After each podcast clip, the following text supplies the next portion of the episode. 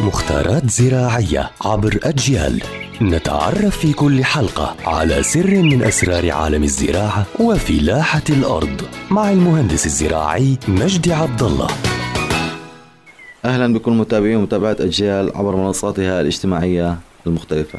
معكم المهندس الزراعي مجدي عبد الله رح نحكي اليوم عن تقليم شجرة النخيل.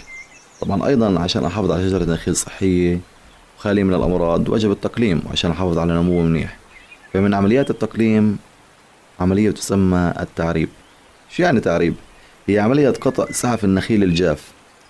السعف هو الغصن يعني ويجري القطع عند منطقة الليف وتتم العملية بالمنجل المسنن. طبعا ما بزبط أنا إني أقطع سعف النخيل بماكينة مش حادة بآلة مش منيحة بآلة مش نظيفة بآلة مش معقمة.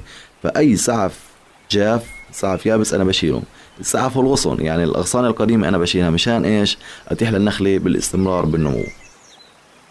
ثانيا التكريب. التكريب هي عملية إزالة أصول السعف مع الليف الذي يتخللها. ولا تمارس هذه العملية في بعض المناطق.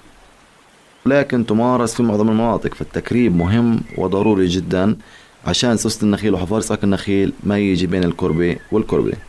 ثالثا خف الثمار. طبعا خف الثمار مهم وضروري جدا. في مثل أو في مقولة شعبية بتقول شيل ابن عمي عني وخذ حمله مني.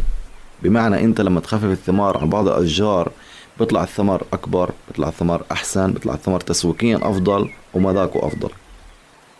رابعا التكميم. التكميم هي عملية تغليف العذق للحفاظ عليه.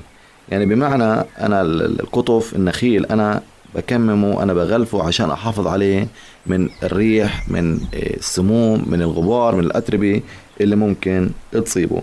فهاي أشهر العمليات اللي أنا ممكن أعملها من أجل الحفاظ على شجرة نخيل صحية شجرة نخيل قوية. يعطيكم العافية.